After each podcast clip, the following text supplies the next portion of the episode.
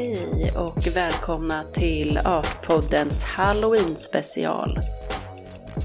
Dagens avsnitt kan för några verka oerhört skrämmande.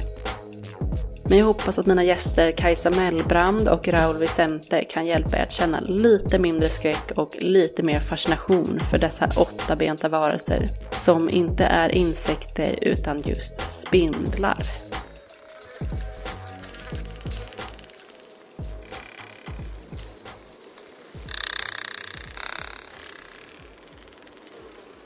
Raoul Vicente, återkommande i Artpodden, anställd på ekologigruppen, kollega till mig. Och Kajsa Mellbrand som jobbar på Länsstyrelsen och som är gäst och spindelexpert. Hej, tack för att jag får vara med. Roligt.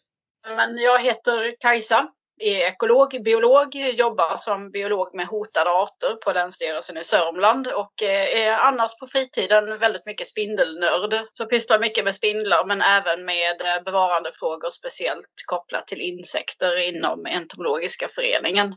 Toppen. Och Raoul, du jobbar ju som biolog här på ekologigruppen, men vad är din ingång till spindlar? Ja, svårt att säga riktigt. Det var väl liksom ett intresse från början med småkryp.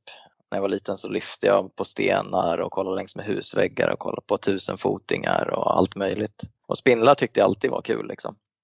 Jag fastnade för det. Men sen började jag kolla fågel och så glömde jag bort det. Och sen fick jag en tjänst på universitetet som forskningsassistent då.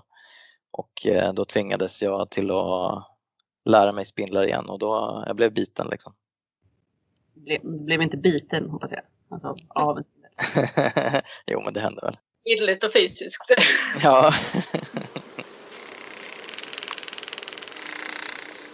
Nu är det ju Halloween och eller alla helgorna helgen, men båda de högtiderna förknippas ju faktiskt ofta med skräck.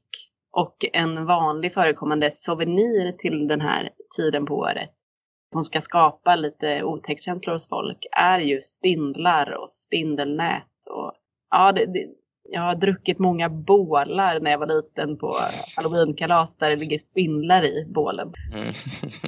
Ja, varför är det så? Kajsa, har du någon idé?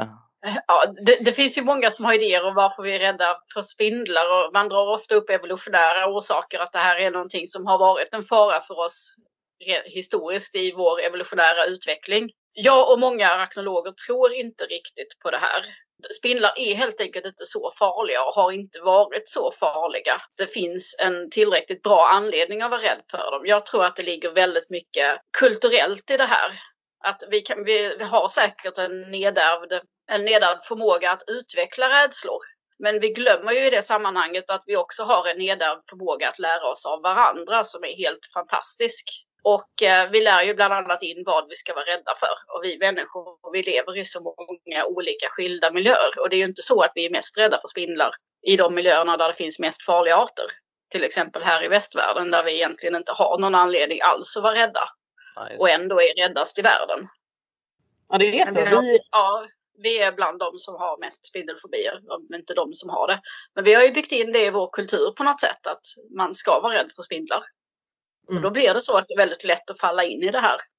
Ja. Och kanske att det blir lättare också om man liksom distanserar sig mer och mer från naturen också. Absolut. Man blir liksom inte motbevisad naturligt längre, utan man måste jobba på det. Men jag kan ju säga att när jag var liten och höll på att leta efter småkryp så blev jag faktiskt biten av en större husspindel. Mm. De är ju rätt stora liksom och rätt, den kan vara lite skräckenjagande. Sådär. Ja, det kanske inte gjorde särskilt ont liksom, men jag minns att det var lite ett litet trauma för mig liksom. Så att efter det så har jag haft väldigt svårt att liksom hantera spindlar. Men i och med att jag tvingades till att liksom hålla på med spindlar när jag var forskningsassistent. Så jag vande ju mig av liksom med den fobin eller rädslan som jag hade för de större spindlarna. Så jag har liksom helt blivit av med den rädslan eller fobin. Man kan ju jobba, det är ju faktiskt en av de rädslorna som faktiskt är lättast att jobba bort vad gäller fobier. Men man måste ju verkligen göra det då också. När man tittar på hur fobier utvecklas så brukar man prata om att antingen så är det ju att man har en negativ erfarenhet i grunden, till exempel att man har blivit biten. Framförallt kanske att det samverkar med det här att man dessutom har då lärt in att spindlar är något läskigt, och då blir det ju en bekräftelse på det. Ja, och då har vi egentligen inte bara det här med att man kollar på skräckfilmer med spindlar. Det finns plastspindlar i bålen, på Buttrick, det finns spindelnät och sådär. Jag kan tycka att det är väldigt också könsstereotypt att som tjej lära sig av sina tjejkompisar när man är liten att man ska vara rädd för, ja, men egentligen i stort sett insekter. Ja. Nu är inte en spindel en insekt då, men spindlar och insekter. Ja, men absolut. Det finns ett grupptryck där. Det är helt klart. Ja. Hur ska man komma till bot med det då? Jag tror att man måste verkligen jobba på det. Man måste jobba på det med barnen innan de blir rädda, för fobier utvecklas ofta vid väldigt, väldigt låg ålder. Vi hade någon som skrev i Facebookgruppen Spindelnätet en gång om sitt, jag kommer inte ihåg om det var barn, jo det var en son. Att mamman var jätterädd. Hon hade riktig spindelfobi. Och hon gick ju med då, för hon kände att jag måste ta tag i det här så att jag inte gör min son rädd. Men det är ju gott om tid än, för han är ju bara 6. Och då tänker jag ju att herregud, 6 år. Han har haft en hel doktorandtjänst på sig och utveckla en rädsla där liksom. Det här grundläggs liksom redan när man är något år gammal. Ja. Man behöver titta på spindlar och prata om spindlar och vara ute och titta på djur överhuvudtaget redan när de är små, barnen. Mm. Och vara noga med hur man själv pratar om och reagerar på djur.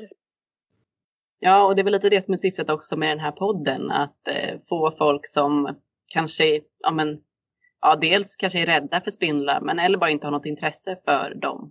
Det är väl lite mer så min inställning. Jag är inte riktigt rädd för spindlar, men jag känner mig inte jättelockad av att liksom dyka ner i ett träsk fullt av spindlar heller. Och det behöver man ju inte vara heller. Nej, men jag är väldigt nyfiken på vad det är som gör er två så fascinerade av spindlar. Så jag tänker att det här kan väl bli, om inte en terapi för mig och andra lyssnare, så i alla fall ett sätt att väcka intresse som i sin tur kanske ändå kan bidra till att man blir av med en viss typ av äckel gentemot de här organismerna. Men Kajsa, kan inte du berätta lite om den här Facebookgruppen Spindelnätet som du startade igång? Ja, hemskt gärna. Ja, det kan jag lite kort berätta om det. Den här gruppen startades 2014, så det är en ganska gammal Facebookgrupp. Den kom igång när det först började dyka upp sådana här artgrupper på Facebook. Och då fanns det ett par stycken om insekter. Där det också dök upp mycket spindelfrågor. Och jag var väl då den enda spindelnörden som var aktiv i de här grupperna, så jag svarade på väldigt mycket frågor. Jag fick också väldigt mycket frågor privat på mejl, och till slut så blev det som att det var så mycket frågor på alla håll och kanter, och det var folk som efterlyste en speciell spindelgrupp då på Facebook. Mm. Och för mig kändes det som att det är ett bra sätt att samla mycket av de här frågorna på samma ställe.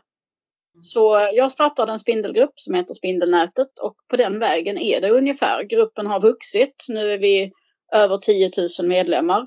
Oj, häftigt. Mm. Ja, 11 000 tror jag vi är uppe nu. Och det är en väldigt aktiv grupp, det händer mycket i den. Och vi har också fått in väldigt många fobiker i gruppen som går med för att bearbeta sin rädsla och titta på bilder och ställa frågor och så vidare. Men först började det med att folk skulle kunna fråga så här, ja, jag har hittat den här spindeln hemma på min tomt. Vad är det för någon art typ?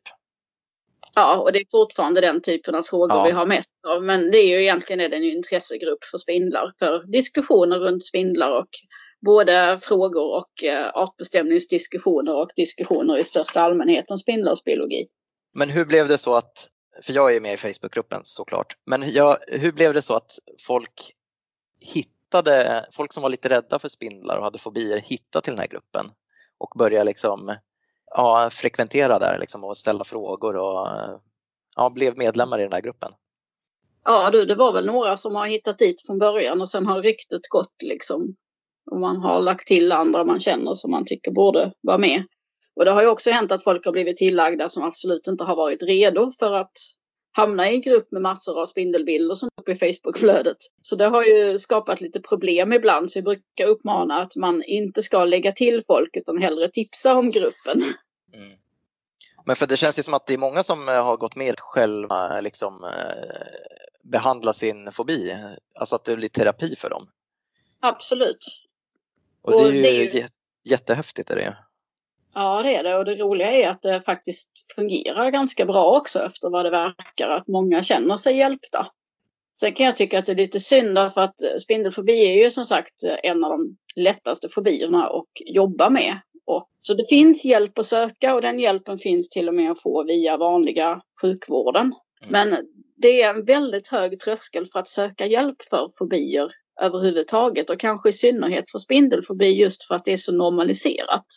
Att man ser det som att det är normalt att vara rädd för spindlar, det är inget konstigt, det är något man får stå ut med liksom. Och det är väldigt synd. För det går ju oftast mycket fortare att bli hjälpt på det sättet än att jobba med det själv. Sen behöver man alltid jobba själv också. Men det är ju häftigt, för att det är kul att följa. Det är vissa människor som återkommer i det där spindelnätet som berättar om sin fobi och berättar ibland hur de tror att den kan ha uppkommit. Och så liksom, är de delaktiga i olika bestämningsfrågor och är nyfikna på vad det här för spindel och sådär. Och liksom den här nyfikenheten gör till slut att sen några veckor senare eller någon månad senare så samma person som var jätterädd för spindlar lägger upp en bild på sig själv när de håller i en liksom husspindel. Och bara, nu kan jag hålla i en husspindel. Jag har blivit av med min rädsla. Tack så mycket alla fantastiska människor. Det är jättehärligt är det. Det är jätteroligt när det går så, och jag tror att den här nyfikenheten det är liksom en nyckel till att man har en motivering att bli av med det här. Att börjar man titta på saker och börjar hitta en fascination så tappar man rädslan ganska fort. Kanske är lite så här att det är lite skräckblandad förtjusning någonstans med spindlar på något vis. Ja, så är det nog ofta. Men Kajsa, du tilldelades ju också ArtDatabankens naturvårdspris 2017 för just det här arbetet med kunskapsspridning om spindlar. Ja, och det var mycket spindelnätet då det handlade om. Ja, det var det. Ja, väldigt, väldigt kul. Ja, det var roligt. Det var roligt att man uppmärksammade just, det är ju ett naturvårdspris, så det är roligt att man uppmärksammade just kunskapsspridning i det sammanhanget. Mm. Verkligen.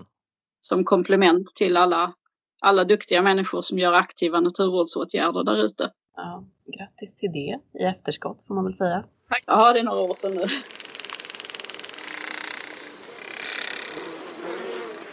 Kanske är det dags att gå igenom för lyssnarna. Vad är en spindel då? För som jag redan nämnde tidigare så var jag ju snabb på att kategorisera spindlar som insekter. Men det är det ju inte. Det har jag ju faktiskt lärt mig ända sedan jag var liten att spindlar är inte insekter. Men vad är de för något då? Kan ni svara på det? Ja, nej men spindlar är ju... De hör till en djurgrupp som heter spindeldjur. Det är en klass. Och spindeldjuren, dit hör de här vanliga egentliga spindlarna. Dit hör också lockespindlar och kvalster och en djurgrupp som heter klokrypare. De är alltså inte insekter. Insekterna tillhör en helt annan klass eller andra klasser egentligen. För vi har ett par stycken där. Insekter är en helt enormt stor djurgrupp. Spindlarna är en egen djurgrupp och de skiljer sig på vissa viktiga sätt från insekterna. Och det som är lättast just om man bara vill kunna titta fysiskt på dem och skilja på dem, det är ju att spindlarna har 8 ben medan insekterna har 6. Insekterna har också ofta men inte alltid vingar, vilket spindlar aldrig någonsin har. Och sen så är det här då också att spindlar spinner nät. Ja, och rent evolutionärt kan man ju säga att det är lite det som definierar en spindel. Det är där de går isär från alla andra djur. Det är utvecklingen av spinnvårtor. Det finns ju fler djur som producerar silke, silkesfjärilar till exempel och många andra fjärilar som spinner in eller där larverna spinner silke eller man spinner in kokonger. Men spindlarna är ju de som gör mest olika saker med silket, och det är för att de har spinnvårtor som gör att de kan helt enkelt styra vad de gör med det. Och det är unikt med spindlarna. Mm. Ja, men kan vi prata lite mer om det här spindelnätet? För det är väl någonting som jag själv tycker är mest fascinerande med spindlar. Att de har den här typen av superkrafter som vi har sett hos Spindelmannen. Men hur funkar det egentligen? Hur funkar det när spindlar spinner nät? Som Spindelmannen som sprutar ut det genom handlederna, eller hur går det till? Vi skrattar ju väldigt mycket. Det är ju så att spindlarna har ju sina spinnvårtor bak i rumpan. Och det hade kanske sett lite roligt ut om Spindelmannen hade gjort så. Det blir ju nästan lite att Spindelmannen sprutar spindelnät ur händerna. Man kan ju fråga sig om det verkligen är spindelnät man sprutar, för att hanarna av spindlar har ju pedipalper på sina händer eller armar eller vad man ska säga. där som de använder som parningsorgan. Så de sprutar ju, riktiga spindlar sprutar ju något annat ur händerna kan man säga. Ja, precis. Det blir ju lite bakvänd här.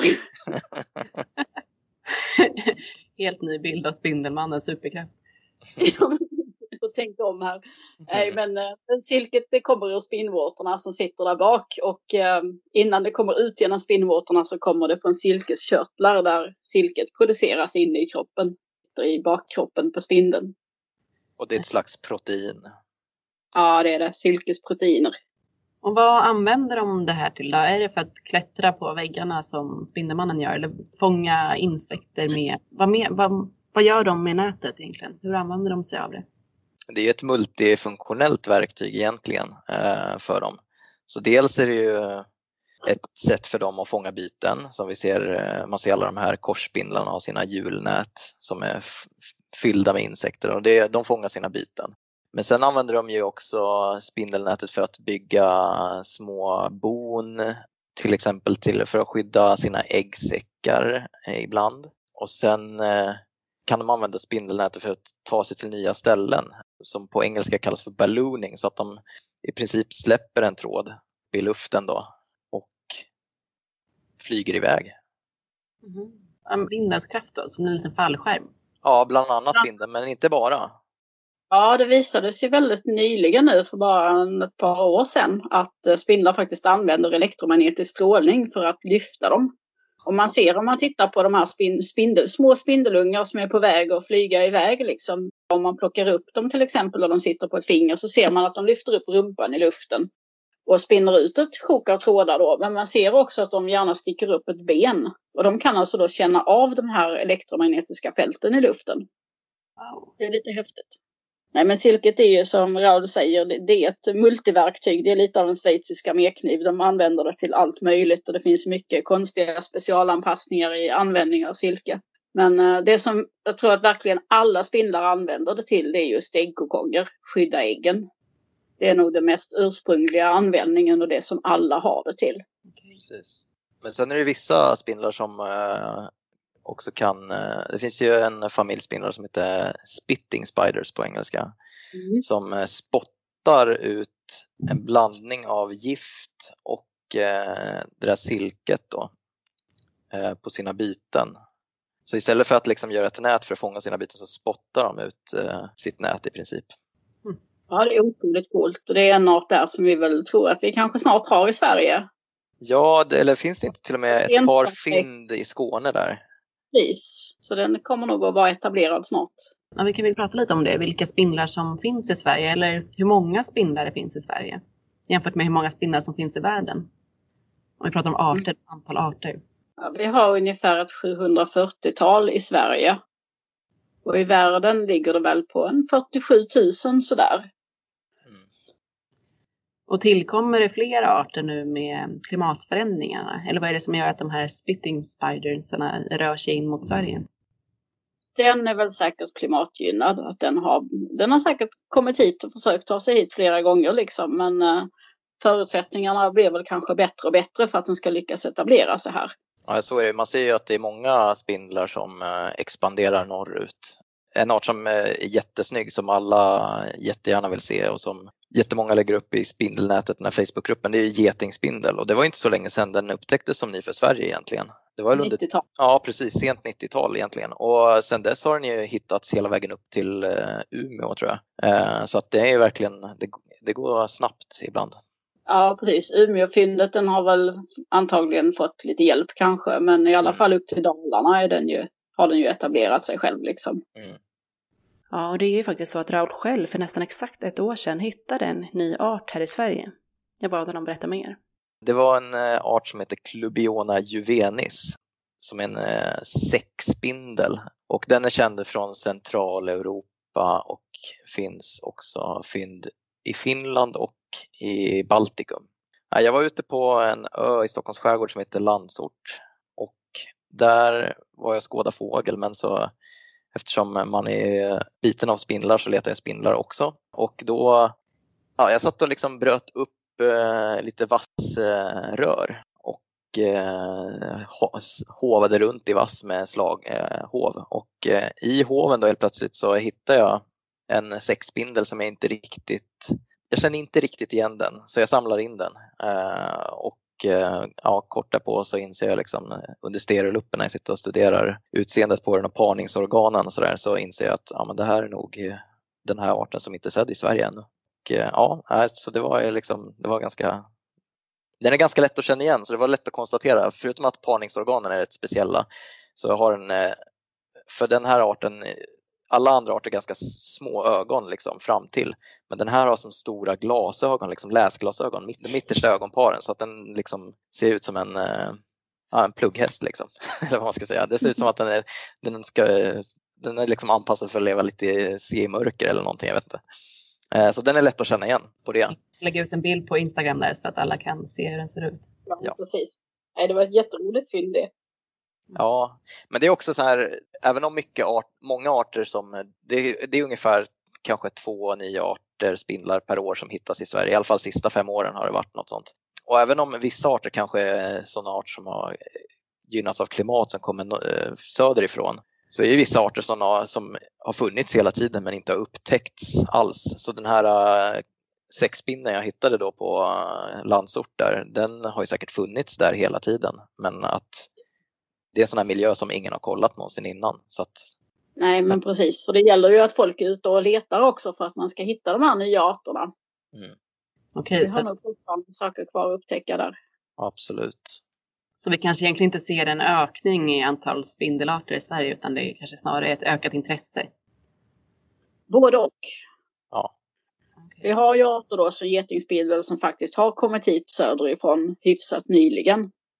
Men också sådana här som den här sexspindeln då som upptäcks plötsligt och ingen vet egentligen hur länge de har funnits här. Det är lite både och.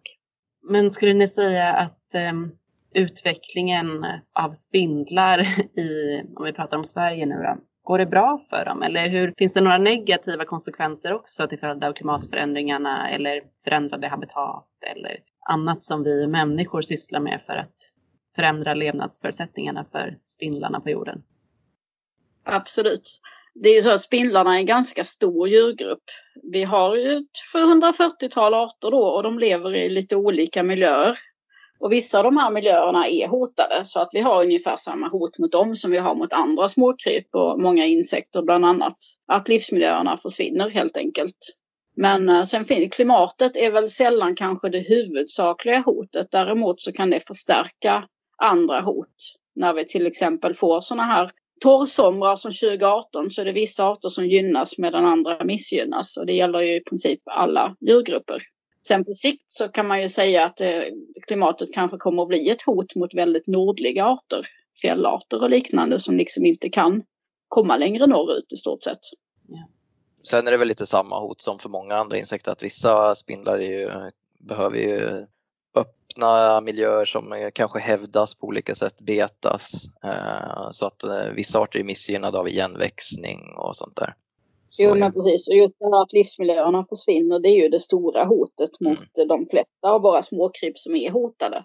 Mm. Sen kan andra saker som klimatet förstärka de hoten, men det huvudsakliga hotet är ofta miljöförstörelse, alltså att livsmiljön förstörs och fragmentering. Mm. Och finns det några livsmiljöer som är särskilt vanliga, några habitat som spindlarna särskilt trivs i? Var hittar man främst spindlar? Alltså jag skulle säga att spindlar går ju att hitta i princip överallt. Det är ju så tacksamt om man ska syssla med spindlar. Så är det ju, man kan ju leta efter spindlar i princip överallt och vilken årstid som helst. Så i mossa finns det spindlar, uppe på träden, under barken, längst ut på grenarna, liksom i påväxter, i marken och liksom överallt. Och alla arter är anpassade för olika livsmiljöer. Så letar man på ett ställe så hittar man vissa arter och på ett annat så hittar man andra arter ofta. Men sen kan man också säga att spindlarna följer generellt samma mönster vad gäller biodiversitet som insekterna gör. Så att i väldigt insektsrika miljöer som till exempel öppna hävdade miljöer, kanske i synnerhet ängsmiljöer där det finns lite högre vegetation stora delar av året, där har vi mer insektsarter och också fler spindelarter samma ställe. Men det betyder ju inte att det är ont att spindla på andra ställen. Nej. Eller våtmarker till exempel. Ja. Okej, så våtmarker är också väldigt vanligt. Ja, precis. Det brukar finnas gott om spindelmat vid våtmarker. Ja, men för jag har funderat på det vad gäller spindlar då, som lever i vatten. Om de lever i våtmarken, finns det också spindlar som klarar av att faktiskt leva i vatten och simma och leva under vatten? Det finns många som klarar av att leva nära vatten och simmar och till och med jagar på och i vattnet. Men det finns bara en som faktiskt lever hela sitt liv nere i vattnet och bor under vattenytan. Mm. Vad heter den? Den heter vattenspindel. Det är en art i världen. Den finns över ganska stora delar av världen faktiskt. Och är förhållandevis vanlig här i Sverige. Lite mer ovanlig på andra ställen. Men den är då lite specialiserad till ett undervattensliv. Den bor i en dykarkokong. En dykarklocka av silke. Som den gör i vattenväxterna. Och har täta hår runt kroppen och på bakbenen. Som bildar en luftbubbla runt bakkroppen där lungorna sitter. Så den har i princip en dykartub med sig när den simmar omkring. För den kan inte andas vatten. Okej. Den andas fortfarande luft. Mm. Smart. Riktigt häftigt. Ja, det är häftigt att vi råkar ha den i Sverige också. Att vi har ganska mycket av den också. Det är rätt roligt. Ja, men är det så? Finns det mycket spindlar i Sverige? Är Sverige ett spindelland? Inte artmässigt kan man väl inte säga. Generellt är det betydligt artrikare i varmare länder än vårt. Mm.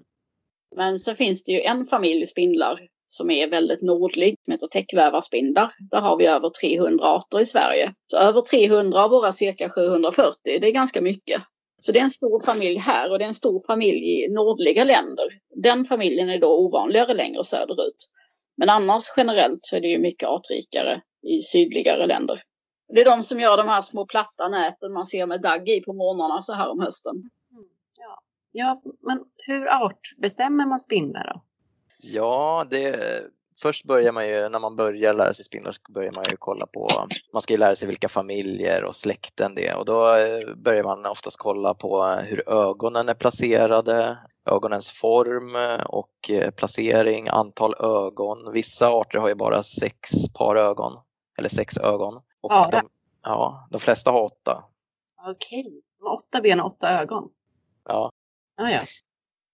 Sen kan man ju kolla på liksom, benens utseende och behåring och borst och sånt där. Men sen, för många arter så är det ju så att många arter har ju specifika könsorgan, parningsorgan. Och Kajsa brukar väl dra den här liknelsen att det är som honans könsorgan är som en nyckellås eller ett nyckelhål och hanens parningsorgan är som en nyckel. Och alla de är passade för varann. Precis, det är ju mycket små strukturer i de här organen som är väldigt artspecifika så att de ska liksom passa ihop med motsatta könet av sin egen art men inte med motsatta könet av någon annan art. Och det gör att de här strukturerna är väldigt artspecifika och därmed också användbara för artbestämning. Men de är ofta väldigt små, det är sånt som man oftast inte kan se med blotta ögat utan det behöver ganska stark förstoring beroende på art. Det finns de man klarar av faktiskt. Sen är det ju så att vissa arter har inte så tydliga skillnader i parningsorganen. Men där finns en barriär som kanske skiljer. En barriär som gör att de inte parar sig med andra arter kan vara att de liksom har speciella parningsritualer. Då, att de dansar på ett specifikt sätt och trummar med benen på ett speciellt sätt som bara lockar till sig den ena arten. Då kan vi lyssna på hur det låter. Och det vi precis hörde var alltså trumvargspindel som trummar med sina fötter på torra löv om våren. Och det är alltså ett ljud som vi faktiskt kan höra. Vargspindlar är en sån här artgrupp där man hittar nya arter ganska regelbundet. Då, som är extremt svåra att skilja från varann. Oftast går inte honorna att skilja från varann. Men hannarna mellan olika arter går att skilja. Och hannarna oftast har det visat sig att flera arter har en speciell parningsdans då, som är artunik då. Så att de lockar bara till sig sin egna art och inte någon annan. Okej, så för att artbestämma dem så måste man liksom vänta in den här dansen och se att den skiljer sig åt från en annan dans. Nej, hanarna går oftast att bestämma och de flesta honorna också. Men vissa arter är så att det är i princip, har man honor så går det inte att bestämma men man måste ha hannarna. Hanarnas pedipalper brukar oftast gå och studera. Okay. finns ju mycket filmer på framförallt hoppspindlar som dansar mer än vargspindlarna gör ute på YouTube. De kan vara jätteroliga att titta på. Ja, men har ni några, vi kan ju börja med dig Kajsa, vad har du för favoritart? Jag har egentligen ingen favoritart för det finns så himla många som är roliga. Jag kan inte välja. Ska du välja 3 då? Nej, jag kan inte ens det alltså. Men jag doktorerade ju på väldigt mycket vargspindlar och väldigt mycket julspindlar i släktlärerides. Så de är jag ganska förtjust i. Och vad är det för speciellt med dem? Vad skiljer dem från andra artgrupper? Ja, men som sagt, det är svårt att peka ut favoriter för de är så häftiga allihopa. Men vargspindlarna, de är roliga. De har mycket roliga beteenden och de är intressanta ur ett rent ekologiskt synpunkt. För de är ofta väldigt vanliga rovdjur i markekosystemen. Så de gör mycket helt enkelt och påverkar mycket. Ja, men de springer och jagar helt enkelt. Det är ju det de gör. De springer omkring och jagar andra saker och påverkar på det sättet. Ja, det är därför de kallas vargspindlar då, för att de springer. Ja, de springer på marken och jagar. Så de jagar inte med nätet utan de springer? Precis. Ja, okej. Och sen vad sa du, julspindlar? Ja... Det finns ju, de är ofta väldigt, väldigt, de spindlarna som ingår i familjen julspindlar är ofta väldigt vackra med väldigt mycket färgvariationer inom arterna. Så det är ju någonting jag hade velat studera egentligen, men man hinner liksom aldrig med. Men det hade varit roligt att göra det på riktigt, men då behöver man nästan sitta på ett universitet och ha forskningsanslag för att man ska hinna göra något ordentligt. Men de är jätteroliga och jag har jobbat väldigt mycket med en som heter vassjulspindel. Den är variabel. Den har lite roliga parningsbeteenden också. Därför att där flyttar hannen in hos honan. Och det är inte så vanligt bland spindlar. Men ibland när man öppnar ett sånt där bo så kan man liksom hitta 2 spindlar som sitter där inne tätt tillsammans. Det är lite gulligt. Annars brukar hanen bara göra sitt jobb och sen dra därifrån. Liksom. Precis. Okej, Raoul, har du några favoriter då? Nej, det är lite samma där. Det är så svårt att välja. Men vargspindlar är ju en favoritgrupp just för att man ser dem överallt, de är lätta att hitta och sen det är ganska många arter och alla är lite unika på sitt sätt. Och vissa, just att hanarna har sin parningsdans för honorna där de ofta trummar med ben och viftar på armarna liksom. Det är häftigt. Men sen är jag är fascinerad så jag har jättemånga, till exempel den här spottande spindeln som vi pratade om tidigare, den skulle jag jättegärna vilja se bara för att jag skulle vilja se den jagade, det hade varit så himla häftigt. Mm. Så det ligger på min bucket list. De är coola. Och sen måste man ju, om man gillar spindlar så måste man gilla hoppspindlar. Ja. De är så otroligt charmiga. De tittar på en med sina stora mörka ögon. Hoppspindlar? Ja.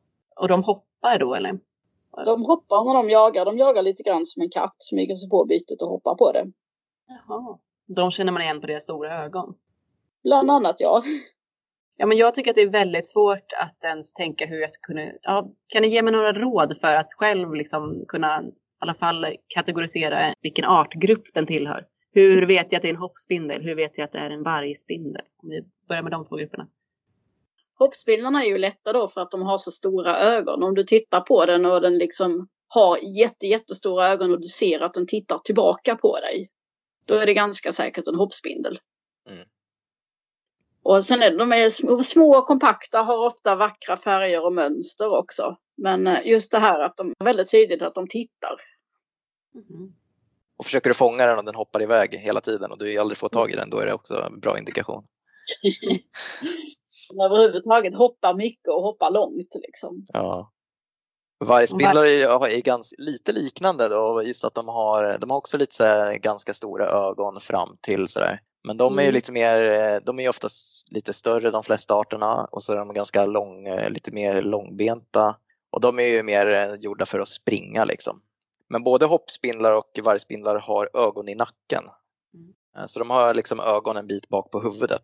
Och det är väl egentligen inte så många andra familjer här i Sverige som har det utseendet. Den ögonplaceringen. Nej, det är det. Och båda de här grupperna jagar ju också med synen. Så de ser bra och de har ett 360-gradigt synfält. Mm. Gud, det är så svårt att sätta sig in i deras liv. Att kunna se 360 grader, det är häftigt. Ja, det är lite det jag tycker är så fascinerande med spindlar, det här att de fungerar så väldigt annorlunda. Och det är också så att just de här vi pratar om nu, de ser ju väldigt bra. De flesta spindlar gör inte det. Och även de här som ser bra så är det det bästa sinnet och det främsta sinnet, det är faktiskt känselsinnet. De känner sig fram, de är superbra på att uppfatta vibrationer. Mm. De känner sig fram genom världen på något vis och uppfattar då både vibrationer i luften och vibrationer i marken. Okej. Ja, det är helt andra sinnen än de vi har, de använder sig av. Ja, precis. Mycket häftigt. Ja, men jag känner, jag har ett väckt spindelintresse efter det här samtalet. Vad kul. Det är Spindelnätet. Ja. Ja, men jag har redan gått med i Spindelnätet, kan jag säga. Är det någonting mer som ni tycker vi borde ta upp? Det man skulle kunna säga är också att du frågade innan ifall Sverige är ett spindelland. Kanske inte på det sättet att vi har jättemycket arter sådär. Fast vi har ju fler arter än Norge och Finland. Det är ju bra. Men det har ju mycket med att göra att vi, Sverige har liksom haft en lång tradition av spindelforskning. Så samtidigt som Linné höll på med sina studier så hade vi en kille som hette Clerck. Precis, Carl Alexander Clerck, som egentligen, man kan väl säga att han är den första arachnologen. Ja, det får man nog säga. Det är spindelforskare då? Spindelforskare, precis. Och det intressanta med honom rent historiskt är ju också att hans namn, han satte ju vetenskapliga namn på spindlar och gjorde det utifrån Linnés metod. Men namngivningen på alla djur, den utgår ju då från 10:e upplagan av Linnés Systema Natura. Utom just för spindlarna. Clercks namn på spindlar är de enda som sattes före Linnés 10:e upplaga av Systema Natura och ändå har företräde framför den. Det är helt unikt. Och sen efter Carl Alexander Clerck så har det ju kommit ganska många spindelforskare. Det fanns ju Niklas Westring i Göteborg och det finns, alltså det har funnits en lång tradition av spindelforskare i Skandinavien. Och det är väl mycket det som gör att här i Skandinavien har vi ganska många, både i Finland, Norge och i Sverige så har vi många erkända spindelforskare som har liksom beskrivit jättemånga arter och liksom är världsauktoriteter i många frågor. Precis, så ur ren vetenskaplig synpunkt så är vi ett spindelland och ett av de länderna som har bäst koll på vår spindelfauna, kan man säga, vilket inte betyder att vi har tillräcklig koll. Mm.